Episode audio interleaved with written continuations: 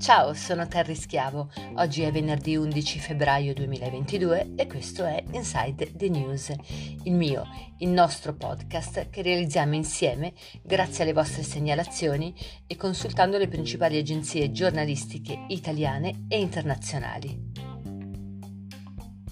Questo episodio numero 10 di Inside the News è dedicato al Festival di Sanremo. Mi avete chiesto se mi è piaciuto e io lo chiedo a voi. Ho prestato molta attenzione alle vostre considerazioni sulla più importante manifestazione canora italiana, un appuntamento fisso da anni e anni, ma oggi a quanto pare non lo è per tutti. Antonietta, per esempio, mi ha scritto che si è rifiutata di guardare il festival perché, come ha sottolineato, i mega stipendi dei big della RAI, chiamati a presentare o a partecipare come ospiti, cozzano terribilmente con la situazione che il nostro paese sta vivendo. Ed è vero gente che con lo stipendio non arriva a fine mese e molti altri che hanno perso il lavoro. Un punto di vista assolutamente realistico, nulla da obiettare. Però voglio ricordare che intorno ai super personaggi che la RAI ricopre d'oro, intorno alla Kermesse in questione e a tutte le altre trasmissioni, orbitano migliaia di maestranze che lavorano e si fanno il mazzo per salari normalissimi. Marinella e Valentina mi hanno fatto notare che questa edizione, attraverso un dibattito creato ad arte, abbia alimentato una polemica efficace e capace di far parlare tenendo banco tutti e cinque i giorni, quasi sostituendosi ai politici di casa nostra. Ma a questo punto eh, una domanda mi sorge spontanea. Tra 30 anni il mondo sarà come lo avrà fatto la televisione, la tecnologia, la politica o la scienza? La mia modesta opinione è che ognuno di noi oggi, anche senza rendersene conto, sia in gran parte condizionato dalla tecnologia e ancora in buona parte dalla televisione. La televisione ha sempre influenzato le masse. Ma ci stupiamo che lo faccia ancora oggi o ce ne stiamo rendendo conto solo adesso? Paola e Sergio hanno preferito non esprimersi, probabilmente il loro giudizio sarebbe stato anche molto severo e critico riguardo all'abbigliamento di molti dei cantanti in gara. Francesca invece e molti altri amici lo hanno ribattezzato il Festival dell'Unità per le tematiche sociali trattate da presentatrici e ospiti con una tendenza spiccatamente di sinistra.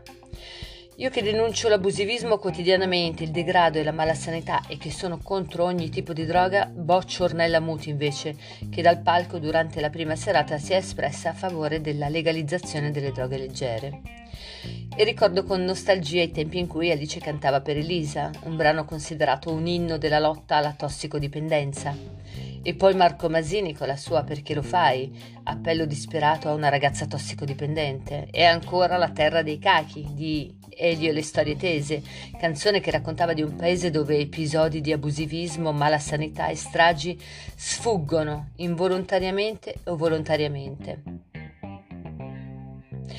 Tuttavia il palcoscenico del teatro Harrison è stato da sempre una vetrina, lo specchio della nostra società, bello e brutto inclusi tutto è compreso nel pacchetto e ognuno di noi, compresi coloro che si sono rifiutati di seguirlo, hanno probabilmente dimenticato che il Festival di Sanremo è prima di tutto musica, parole, canzoni, ritornelli che ci accompagnano nella nostra quotidianità, durante l'arco di tutta la nostra vita, senza che magari ce ne accorgiamo.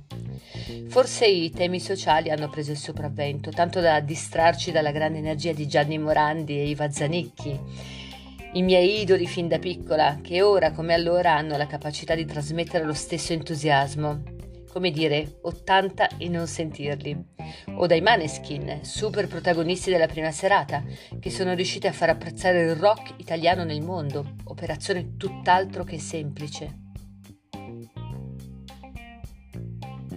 Ma non ci siamo nemmeno resi conto che questo festival ha toccato punti di ascolto ormai insperate ai tempi di Netflix, arrivando a toccare il 70%, il 70% di share e coinvolgere un pubblico sempre più giovane che fino a ieri di sta roba non ne voleva nemmeno sentir parlare, anzi la schifava.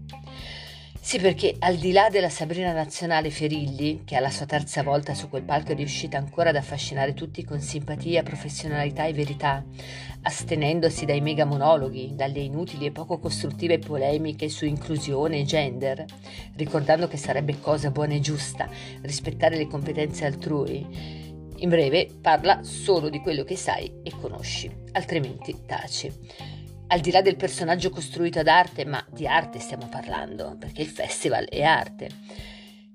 La nobildonna Drusilla Foer, interpretata dall'attore Gianluca Gori, bravo, attento e capace di abbattere i luoghi comuni con un mix di eleganza, classe e intelligenza. Al di là soprattutto dell'intervento di Saviano, che stava allo show canoro come la panna sta nella carbonara, questa edizione del festival, al di là di tutto questo, ha vinto, anzi ha stravinto. E lo sapete perché? Perché a differenza degli altri anni la Kermesse è stata seguita anche e soprattutto dalle nuove generazioni. Ha svecchiato il concetto nazional popolare al quale eravamo abituati noi ragazzi di ieri. I tempi cambiano, la società è cambiata e se per fermare questo cambiamento che non riusciamo ad, a definire o ad accettare, non siamo in grado di offrire alternative valide, positive e soprattutto concrete per il futuro di coloro che saranno gli adulti di domani, beh, l'alternativa è solo un'opposizione sterile. Un atteggiamento che i giovanissimi non comprendono perché non sono e non vogliono rimanere incastrati, come noi, tra etichette e pregiudizi. Loro, nati dopo il 2000, iperconnessi tra piattaforme streaming e social, questa volta per una volta hanno scelto un programma della TV generalista. Che sia il percorso da seguire per intercettarli e rispondere alle loro esigenze? O è solo un caso? Per il momento non ci è dato di sapere, tempo al tempo, ma certamente è un segnale importante, a mio avviso bello, da non sottovalutare. Amadeus e Rai 1 intanto ci sono riusciti. Tra new entry e big dei nostri tempi, in un panorama musicale di tutto rispetto, hanno compiuto il miracolo.